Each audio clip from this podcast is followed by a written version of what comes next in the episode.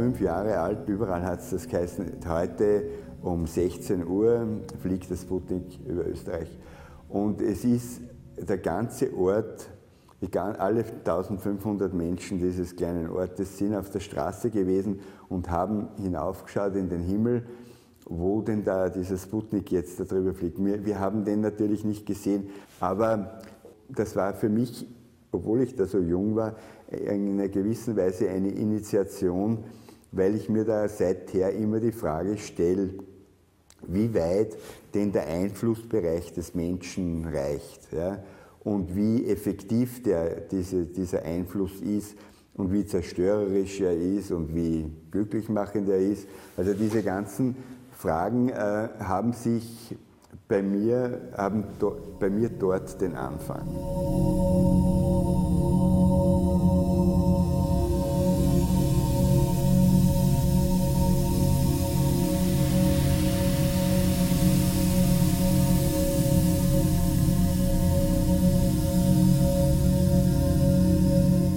War zu einer Zeit, ähm, wie die jungen Wilden waren. Ja? Und ähm, da habe ich dann angefangen mit Skulpturen figurativer Art, äh, wo aber der Sockel eingebaut war. Dann habe ich eben äh, die Figur so aufgelöst, dass Teile der Figur der Sockel waren, das, was die Skulptur gehalten hat. Ähm, dann bin ich von der Figur weggekommen. Ja. Das ist quasi die Skulptur in den Sockel gerutscht. Dieses Innen und Außen, da sind wir wieder zurück beim Sputnik. Wie weit, äh, wo, wo beginnt das Außen, wo ist Innen? Ja? Und äh, diese Gefäße, die ich da gebaut habe, die, die haben dann so ausgesehen, dass ich innen, innen war der Kupferkörper und außen äh, so ein Betonkörper herum. Wenn man sich aber dann auf die Skulptur eingelassen hat, wenn man näher gegangen ist und hineingeblickt hat, hat, man, hat sich dann eine ganz eigene Welt eröffnet, die dann durch dieses Wärme und durch dieses Fleischige einen eigentlich sehr stark hineingezogen hat.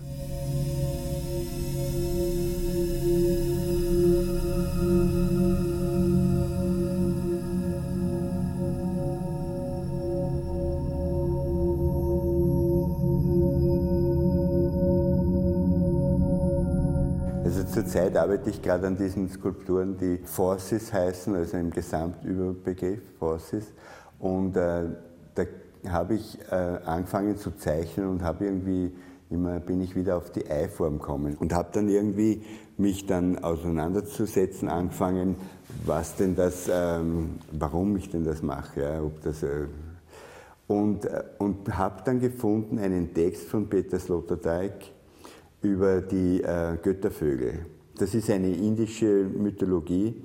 Äh, die Göttervögel lieben, leben zwischen Erde und Sonne. Wenn sie sich baden, steigen sie immer höher auf, höher auf, werfen dann auch die Eier ab.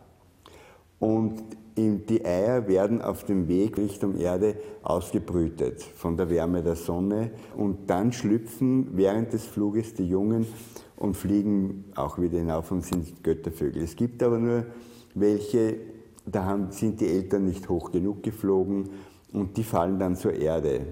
Und das, was da dann rausschlüpft, das ist dann eben kein Göttervogel, sondern es ist etwas, was auf zwei Beinen geht, immer wieder versucht, doch zu fliegen und größer zu werden, als er ist. Und das, dieses Bild hat mir sehr gut gefallen.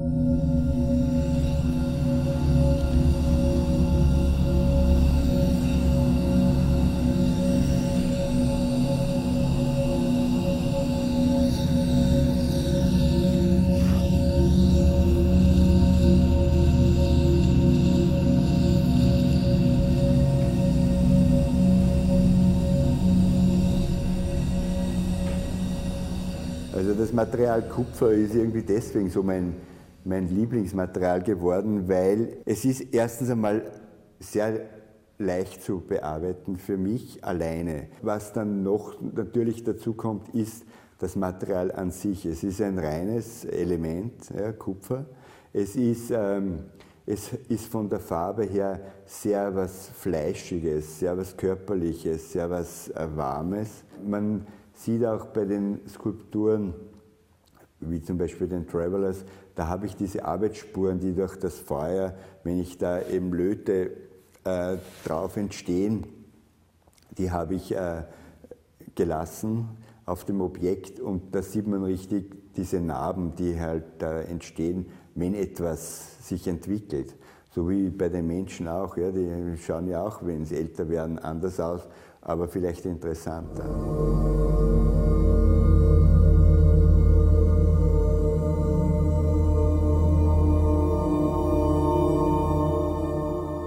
Sehr viel gereist und habe da immer fotografiert, äh, die, Landschaften oder irgendwelche Situationen, die mich irgendwie angesprochen haben. Und habe dann eben begonnen ähm, mit den Placements, wo ich eben meine Skulpturen in Orte, wo mir das sehr gut gefallen würde oder wo ich irgendwie eine, eine Anregung auch dann bekommen habe daraus. Ja, in Island in einem Geysir habe ich dann meine Skulpturen hineingestellt. Und dann bin ich eben einen Schritt weiter gegangen und habe diese, das auch äh, mit Filmen gemacht.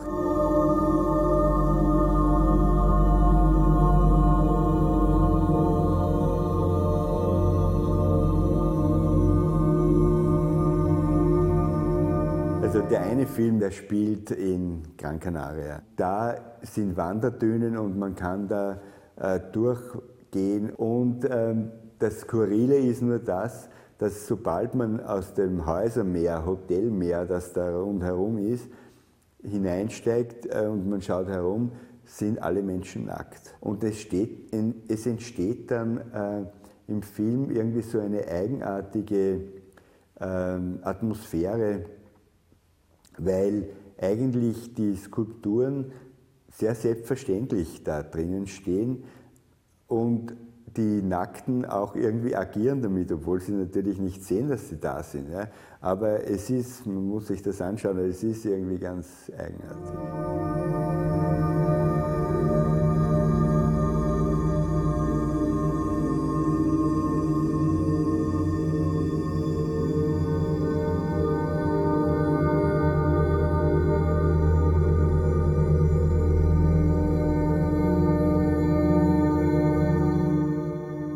Bei den Filmen ähm, Galaxies, wo ich eben Salpen fotografiere. Ich habe die da im Wasser gefunden und habe die fotografiert und baue die jetzt da in Filme ein, die eigentlich aussehen, als würde man äh, Galaxien mit einem äh, Hubble-Teleskop filmen. Dann gibt es ähm, zu den Galaxies, zu den Filmen, ist ja dort, wo ich die fotografiert habe, in, in Sulawesi, in Indonesien. Auf dieser Insel also da habe ich eben im Meer diese Salpen fotografiert und im Gebirge oben gibt es die Dorachas. Die Dorachas sind ein Bergvolk, die Häuser bauen, die schauen aus wie Schiffe, aber nicht wie Schiffe auf dem Wasser, sondern wie Raumschiffe.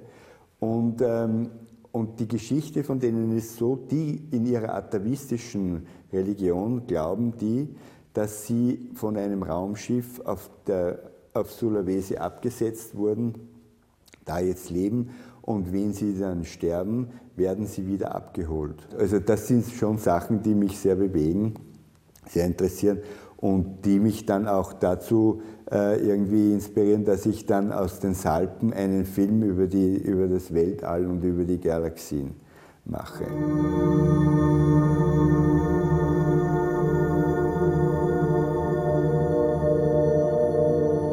Was ich gern möchte, dass meine Arbeiten irgendwie auslösen, ist, dass sich die Leute was zu, zu überlegen beginnen. Ja? Dass man sich halt irgendwie eine Anregung findet, wo steht man, wo ist man, wie, wie geht es mir eigentlich mit dem, wo wir sind als Menschen.